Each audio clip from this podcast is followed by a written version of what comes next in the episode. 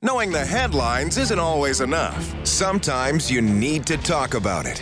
For stimulating conversation on the day's hot topics, this is your station. This is your show. The Ryan Jespersen Show on 630 CHED, Edmonton's breaking news and conversation station. It's Friday, my friends. A good Friday morning to you. 906, five seconds away from 907. In just a second, we're going to talk to Harvey T. Strosberg. Harvey, a, a senior partner uh, at a law firm uh, out of Ontario, Sutts Strosberg LLP. They're known for their class action suits.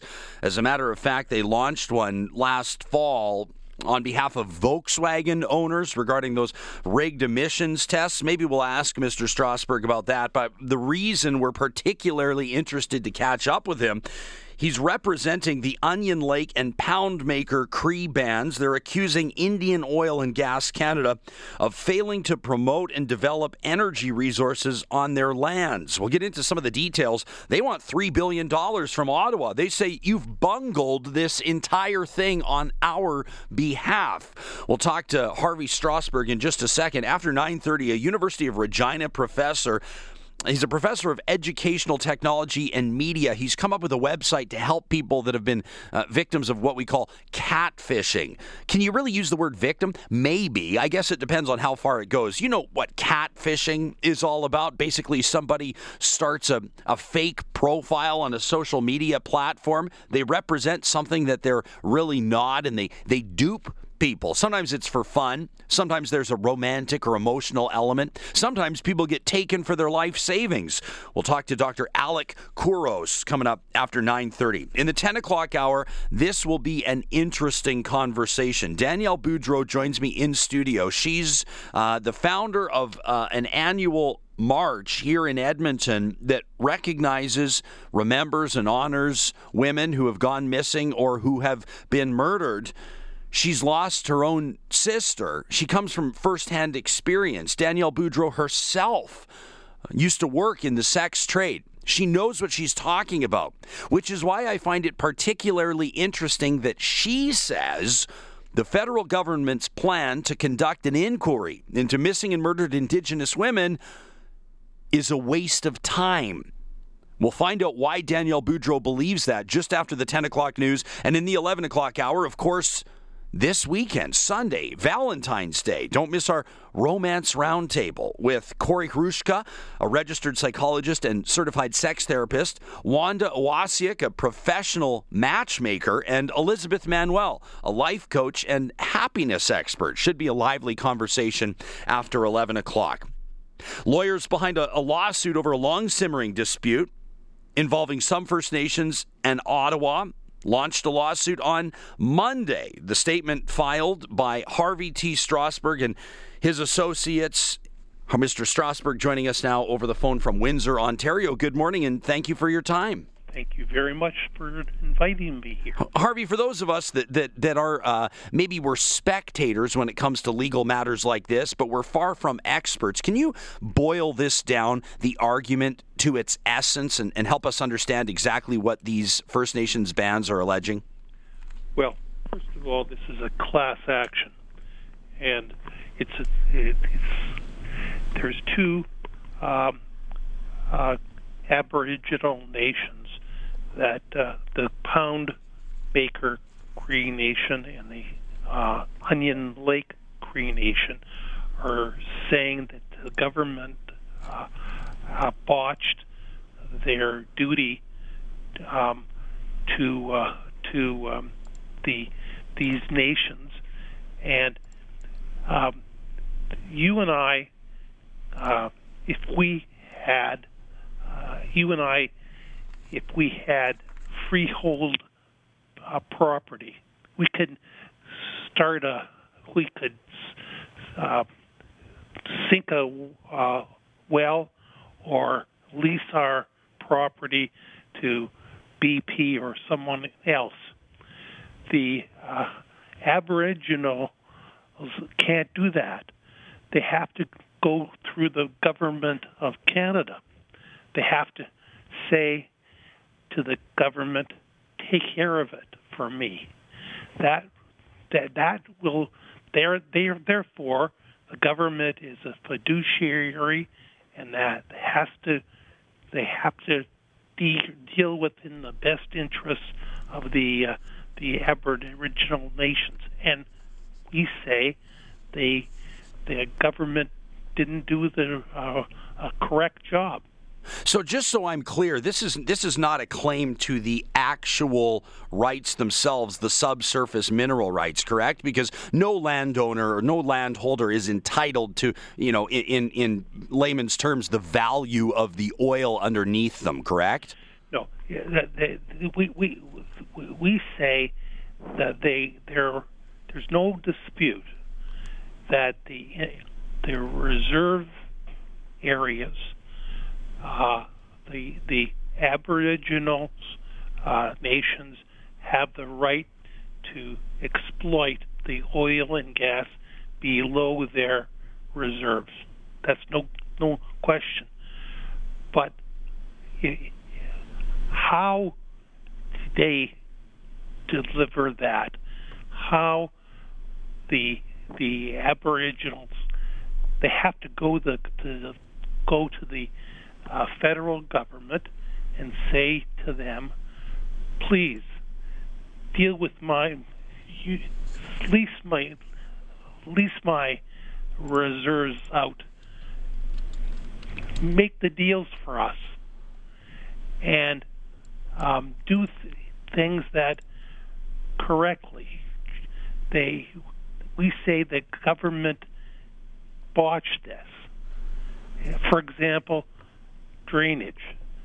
Um, the the Poundmaker, um, there was 41 wells on their uh, the reserve.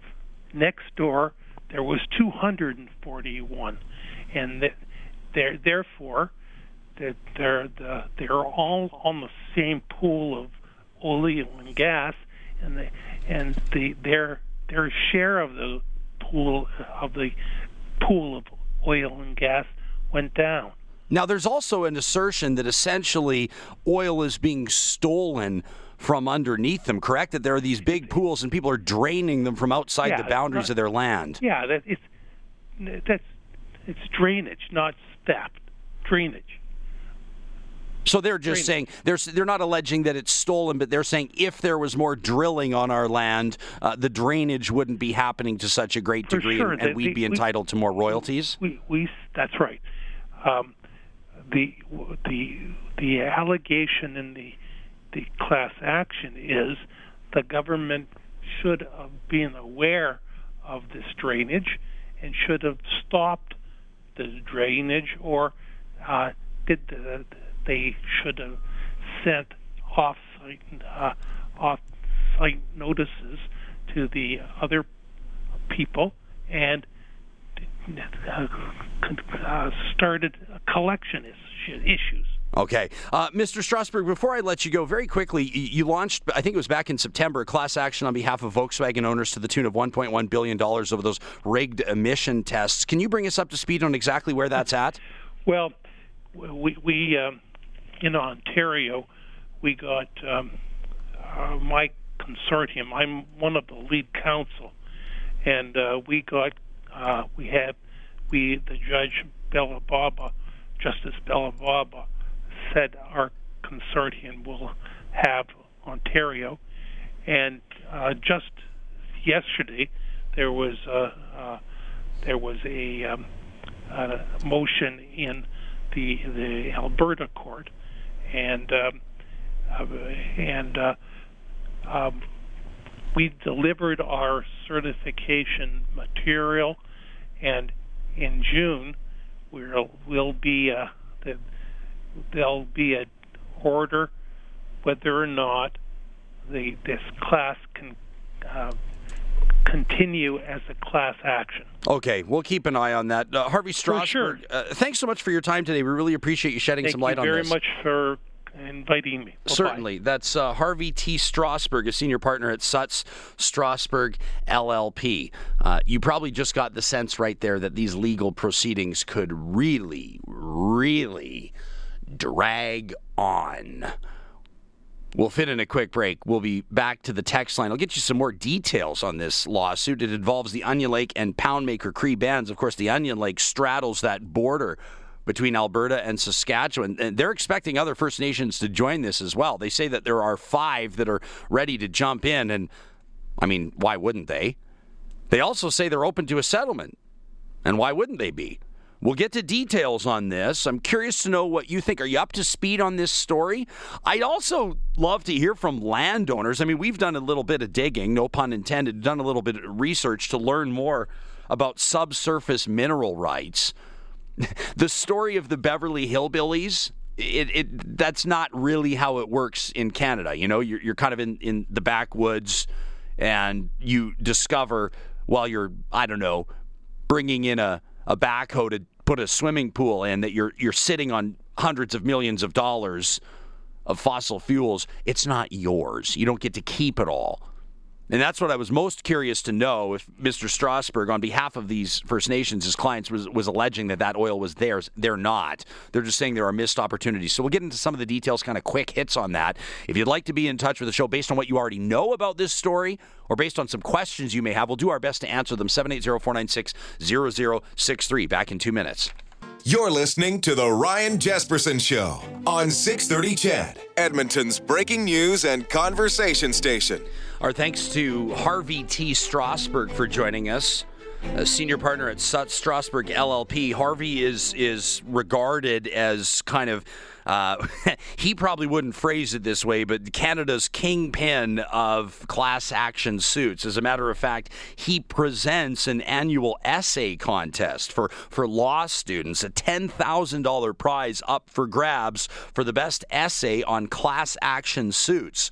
So the guy knows what he's talking about, representing, as you heard, Volkswagen owners in a class action suit against that automaker, and also, uh, following a statement filed late on Monday, the Onion Lake and Poundmaker Cree bands who have filed suit. It's it's a three billion dollar lawsuit over Aboriginal energy rights, Aboriginal oil. Uh, they've accused Indian Oil and Gas Canada. By the way, how long is that name going to stick? Indian Oil and Gas Canada of failing to promote and develop energy resources on their lands, as well as failing to protect those resources from being drained by wells adjacent to them. Now, Harvey says we want the court to make it into a class action suit. This is because Aboriginal bands are not allowed to disburse reserve lands. So, as he said, energy companies that are looking to develop oil and gas beneath reserves must deal with this organization, Indian Oil and Gas Canada. It's responsible for promoting development, negotiating deals, issuing licenses, collecting royalties, and monitoring activity. So, as you heard, the claim alleges there have been 41 wells drilled on Poundmaker lands, with 10 of them producing. That compares with 242 wells, so roughly six times as many, with 86 producing immediately adjacent to the reserve. So, these First Nations, yeah, sure, they've got some, and I don't know all the terminology, but you know, they've got the pump jacks, they've got wells on their land, but six times as many around them and royalties are involved. So they're saying this is missed revenue on our part. There are pools of oil beneath us, and they're being drained, and we're not seeing any of this revenue.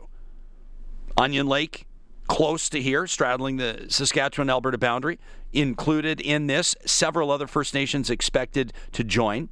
They allege that Ottawa didn't protect the resources. They're also asking for a full audit of how Indian oil and gas has handled First Nations energy reviews, generally speaking. They say it's archaic colonial law. They say that they hope to negotiate a settlement with the Liberal government. They say, so said Mr. Strosberg, who spoke with us, if you want to fight, we'll fight. But if you want to talk, we'll talk. And we prefer to talk. Get to some of the comments here on the text line to 630 630. Bill out of Stettler says, uh, This seems odd. I thought in most cases Aboriginals were against pipelines. So why are they wanting to develop oil resources? Brian says, I worked on a, a group of First Nations reserves for three years. They were less than cooperative with Indian Oil and Gas Canada, actually belligerent toward them in my experience. Says there have been large sums of money and they've given them to residents of those reserves. He says uh, once kids turned 18, from 80000 up to $120,000, says then complains the government didn't invest properly enough. I wonder, Brian, and, and I'm not necessarily questioning your experience, but are we talking about the same thing? Is that revenue from drilling underneath those particular reserves? I'm not sure. Ted says Onion Lake is one of the bands that would not disclose their financials already. Now they want access to more money. Now, Ted, keep in mind there was an asterisk there as well. That was that was kind of a battle. That was a battle between First Nations and the Harper Conservatives. You remember that the, the whole transparency thing? There, there's there's a lot more to that story. Bands that weren't going to provide open their books, let's say, on the prime minister's orders. That that we talked about that on this show. That, that's not just a one sentence story. Steven says so we have First Nations bands blocking development of oil and pipelines and, and now we have those same bands or others suing for not enough development. This is unbelievable. John D says Aboriginals suing government because they're using their land for exploration, then suing them because they're not. He says, I, I'm not sure I understand this. Brian says Indian Oil and Gas Canada doesn't have access to off reserve drilling, so did they even know that wells were directionally drilled under the reserve? They're bound by law. Steve says maybe First Nations should be more vocal in supporting the oil industry. All we hear in the news is these bands complaining. Alberta should join the class action suit and sue Canada for not being able to expand industry. Welcome to the club. We're all in the same boat. Ooh. I wonder if he's on to something. Can you imagine the government of Alberta suing Ottawa for failing to facilitate access to tidewater for our natural resources? Wouldn't that be interesting?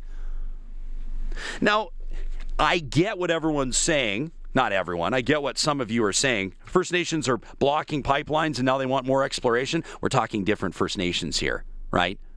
When you're talking about First Nations on the West Coast that are causing a big stink over, say, Northern Gateway, for example, those are different First Nations than those that are right here in the province of Alberta or Saskatchewan, and in fact, heading in the opposite direction for some. Steve holding the line, 780-496-0063. Steve, what are your thoughts on this?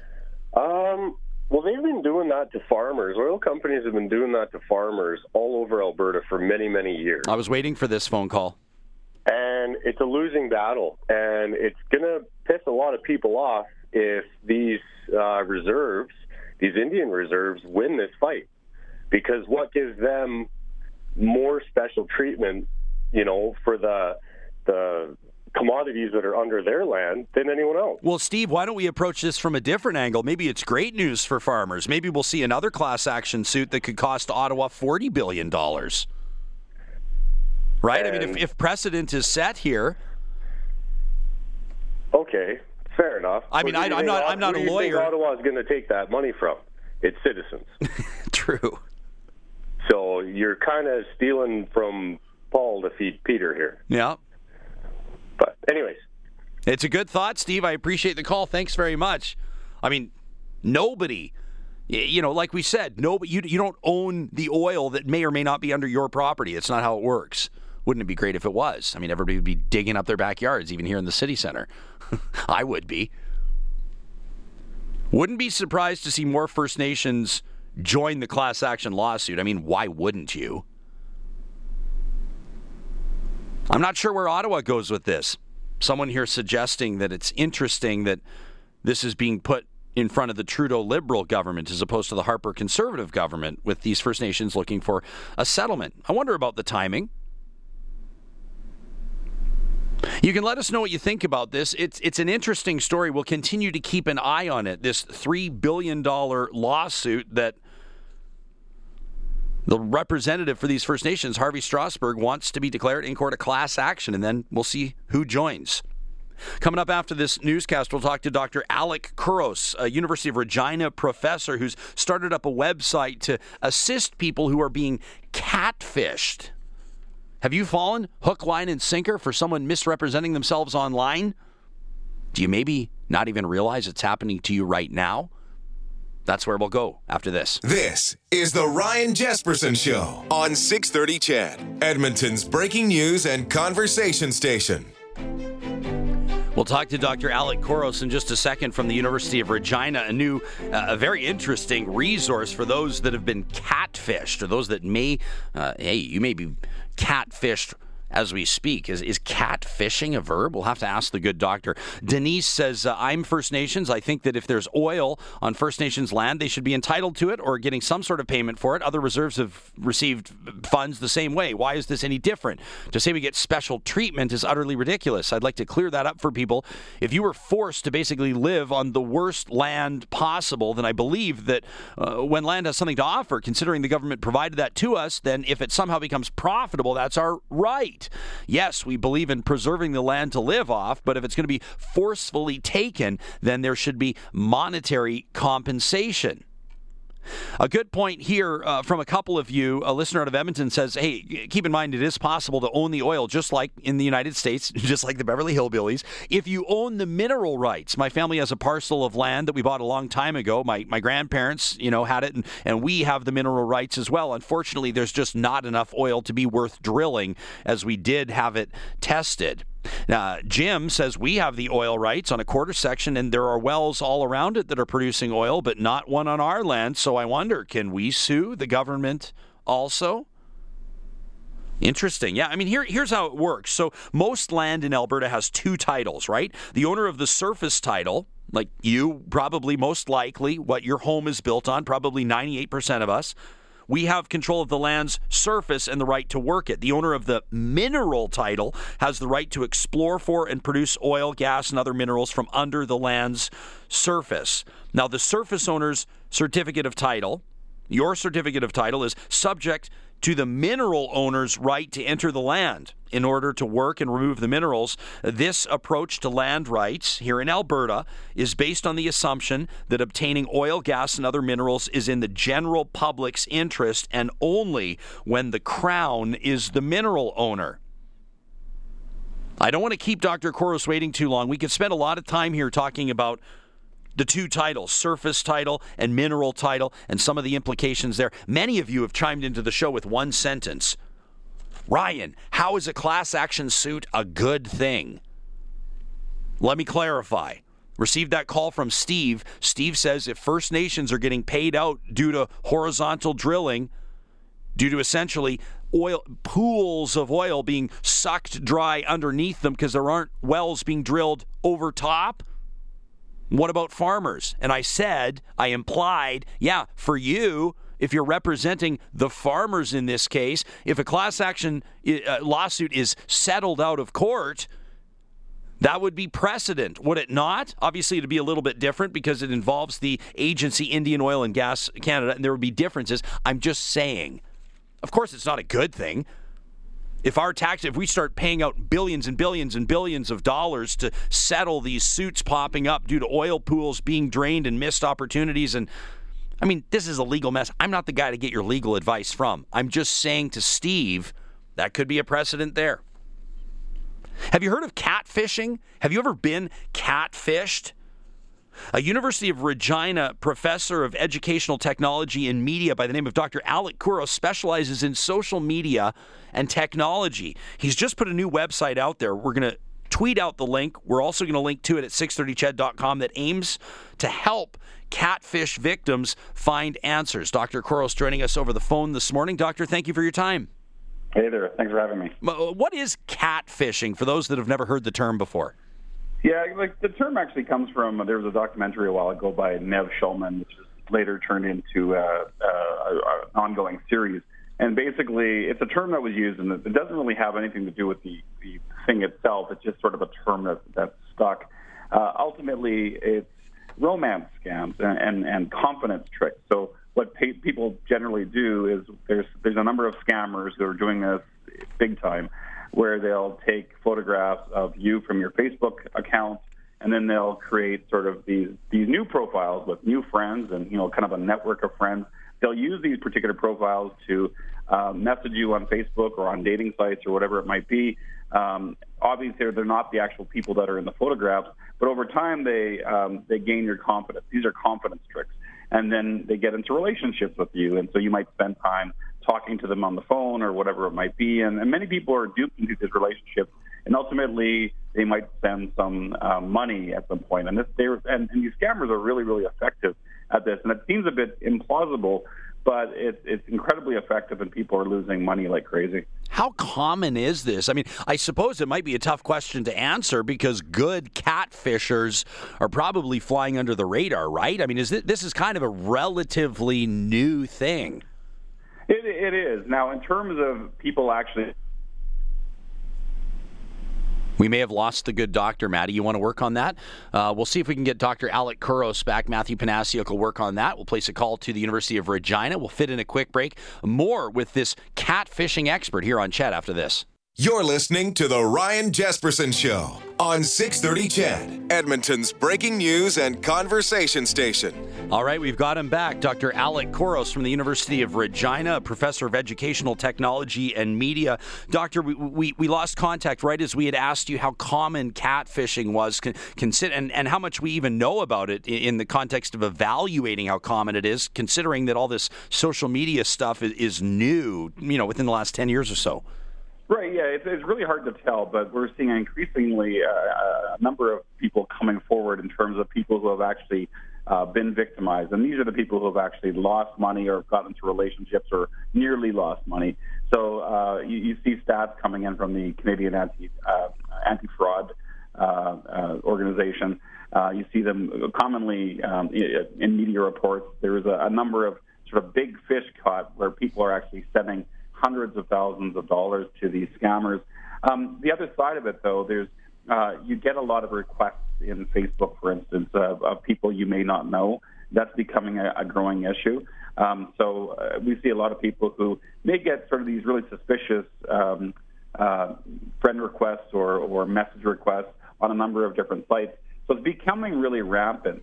And ultimately, the idea um, is that some of your photos, maybe you're not going to get caught up in one of these schemes, but some of your photos might be used to develop new fraudulent um, um, of the uh, profiles, which causes some issues to me, and it certainly caused a lot of issues to me over the last eight years. So you're saying that even if somebody's not in contact with you, even if you don't perceive that you're building this friendship, someone may be accessing the information you're putting out there and using it for nefarious purposes? Absolutely. So my own profiles, and this is one of the reasons I put this site out here. Over the last eight years, people have been using my photograph to develop these fake accounts. So I get uh, uh, many women, uh, typically women, who um, come to me and basically say that they felt that they've actually fallen in love with me, but then they realize later on that someone was just using my photograph. And many of these people have lost uh, a lot of money. The very first day I put out this site, over 100 women contacted me to see that to say basically that they had been scammed or nearly scammed. And I mean, how this, there there are obviously varying degrees of this. I mean, some of them are just kind of I don't want to say innocent, but someone goes, "Oh boy, I'm, I'm glad I dodged that bullet." In in other cases, we hear of people uh, essentially losing their life savings or even worse. Right. Yeah, there was a, a, story back just in Saskatoon in in, in 2013 uh, where a woman spent about $191,000 to be scammed, totally convinced that this person was real and and that she was really in a relationship with this person, and she was starting to tap into the funds of other people. So she was, I think, she sold her house or mortgaged her house. Uh, um, and you see this quite often where people are not only taking out loans, but they're getting into their life savings or borrowing from others. Um, it, it becomes, I mean, these the, the trust becomes so great in these things that they'll do absolutely anything for these. Anyway, you know, you may think this is just delusional or, or um, you know, unusual, but it is it, that the tricks, the psychological tricks that these scammers use, make it so incredibly difficult for these people to sort of get out of these relationships. How are how are police involved in this? I mean, is law enforcement able to keep up with this kind of thing? Do you perceive that it's a priority? I don't think it's a priority, and I think that it, something really needs to be done. I think cybercrime in general is something that is just not being taken care of. Uh, I mean, I mean, we have some, we have a lack of resources. There's no doubt about it in all sort of types of crime, but this one doesn't seem to be t- uh, be taken very seriously. Um, and part of part of the issue on this particular scam, why it's not being taken seriously, is because of the lack of jurisdiction lack of jurisdiction in the sense because it's online they go well this guy could be you know working out of louisiana state and there's nothing we can do as the edmonton police yeah. most of these, most of the, the these particular scams, uh, they come from. They're actually based on the Nigerian um, criminal code. Uh, so these these are the same guys that send you, you know, your your inheritances. Um, so typically, Nigeria or Ghana is where the majority of these scams come from. So um, the law enforcement is not cooperative uh, in, in, some cases in, in, in, in, countries like this. In some cases, uh, there's a lot of corruption, for instance. Um, and, and law enforcement to go after any particular person or any particular case, I mean, these are, there's literally thousands and thousands of these cases. And so, as you know, you know, with the drug trade, often the, um, the emphasis is putting, trying to getting onto the kingpins or, or something that you know the the sort of the uh, the major uh, units of these organizations rather than the peddlers at the very bottom. So I think that that becomes a real issue in terms of how do you actually attack this because these aren't just single scammers; these are actually networks and gangs, and it, it's very much organized crime, and it's very very successful. Really? Absolutely, yes. This is this is organized crime at, at one of the highest levels. Um, many of many of the uh, research articles I've read on this, actually a lot of this leads to arms trade, uh, terrorism, and all the other things. I mean, this is just the tip of the iceberg in terms of where um, you know where the funding actually goes. It's just one of many ways that uh, organized crime gets its funding. It's you know I'll be honest I didn't expect you, a doctor to hear the phrase organized crime here because like many and, and you referenced it already I did watch I marveled at that film Catfish and I, I would encourage people to watch it and we won't give too much away but I mean it's it's fascinating to see exactly how that plot develops and and where that film winds up but I guess you don't imagine organized criminals taking part in this, but but why wouldn't they? Essentially, let's call it what it is. It's fraud. Right. Absolutely. Yeah, so, it is, and and it's hard to catch because a lot of these people are, are foolish. I mean, they're using fake profiles, but ultimately they end up making bad decisions based on bad information. So if every single person who's made a bad decision in an or in, in a relationship is charged with fraud, uh, or or that other person is charged with fraud, then it becomes really sticky. So that's it's kind of, but but within the process of doing this, there's a lot of fake passports, fake documents, documents, fake marriage certificates. There's all sorts of uh, you know fraudulent documents that are created through the process. And and the documentary you mentioned, um, I mean the, the the angle is a bit different. This is about a lonely woman who's trying to get attention uh, and trying to connect with another person. In these cases, the, the great majority of these particular um, scams are really directed ultimately um, uh, they, come from Nigeria or Ghana. Um, they're, they're, related to those general 419 scams, um, and they're really targeting money, and that's that's kind of the sad part of this. But they're much bigger than anyone really really looks into. Mm. Steve's listening in from Barrhead this morning. He says this is a great topic. He says I'm always getting these friend requests on Facebook. I ignore them and I report them as spam. Is, is that a starting point, Doctor? You'd recommend if you're getting a request from someone on Facebook to connect and you have no idea who this person is, you have no mutual friends, or or maybe just a handful that you ignore that, or even go further and report them. Uh, reporting would be a great thing, and that's that's one of the things, and I'm really want to. That's a great point from Steve, because one of the things that we fall into is when you friend that person who just has maybe no mutual friends or maybe one mutual friend, and you don't really know how you know them, and people's tendency are to, well, I might know that person, maybe I should contact them for business or friends or whatever else. Once you do that, then that next person in your network gets a friend request from someone. And so what you've done is you've actually allowed this person to come in and because most of your photographs might be private, those people can come in and harvest your photographs and then use your photographs to create these next uh, this next series of, of, of fraudulent accounts. So they were basically harvesting your information to use it against other people. And this all happens when we give too much trust to one particular person in our network. And this all is kind of a domino effect if you think about it. Yeah, no kidding. So you you uh, and, and, I'll let our listeners know if you're just joining us, uh, Dr. Couros, Uh, we're speaking to Dr. Alec Couros from the University of Regina Faculty of Education. has has put a web resource out there, and I've linked to it off my Twitter account as well. You can find it by following the links at educationaltechnology.ca. You advise people once they realize they've been defrauded to report it to police and to contact the Canadian Anti Fraud Center as well. What's that center all about? What are they going to do? Well, one of the things I, I think that their their main goal is to uh, they're not going to go after this particular crime on your behalf. I mean, that's left to law enforcement, but ultimately they're they're looking at statistics. They're trying to get a better idea of where uh, fraud happens, whether it's cybercrime or otherwise, and then they're able to at least advise for the for the resources that need to be uh, applied. So if, if no one's reporting, then there's fewer, then you know the police and, and other organizations who can combat these things don't actually know that this is becoming a problem. So every time we can add to that data, I think it becomes a really very important activity that we do just to make sure that others know how bad this can be. And the tendency for many victims is they feel foolish. They've lost money. They don't know what to do. You know, it, with other crimes as well, uh, it becomes very personal to them. They don't want to report. So we see this certainly underreported as many other crimes in society. Hmm. Is there a story that pops out? I mean, I know you've done a lot of digging on this, and, and, and you're, I mean, you're one of the renowned experts in this area specifically. Is there one story that jumps out that, that just it was a punch in your gut when you realized how far this had gone to someone? Uh, yeah, and I have it on the, it's on one of the blog posts that I have on that site that you uh, tweeted. Um, there was a Texas banker who uh, believed that she had fallen in love with me, with my photograph. So the scammer had her on a hook for quite a while. Like you uh, personally? Kept, well, me, my, my photos. Right, right? yeah. So, was, so, wow. so, ultimately, it was a different name, but my photos. Um, and so the way that her son found out, uh, like, and it was her teenage son that figured it out for her. Like, he thought this is kind of weird um, why doesn't we ever? Why don't we ever meet this guy that my mom's involved and so on? So it kind of seemed really fishy. fishy. So what he did is what you should often do is you can take an image of this person and you do what's called a reverse Google image right. uh, search. So you basically search by image and it shows you all the places this image is being searched for.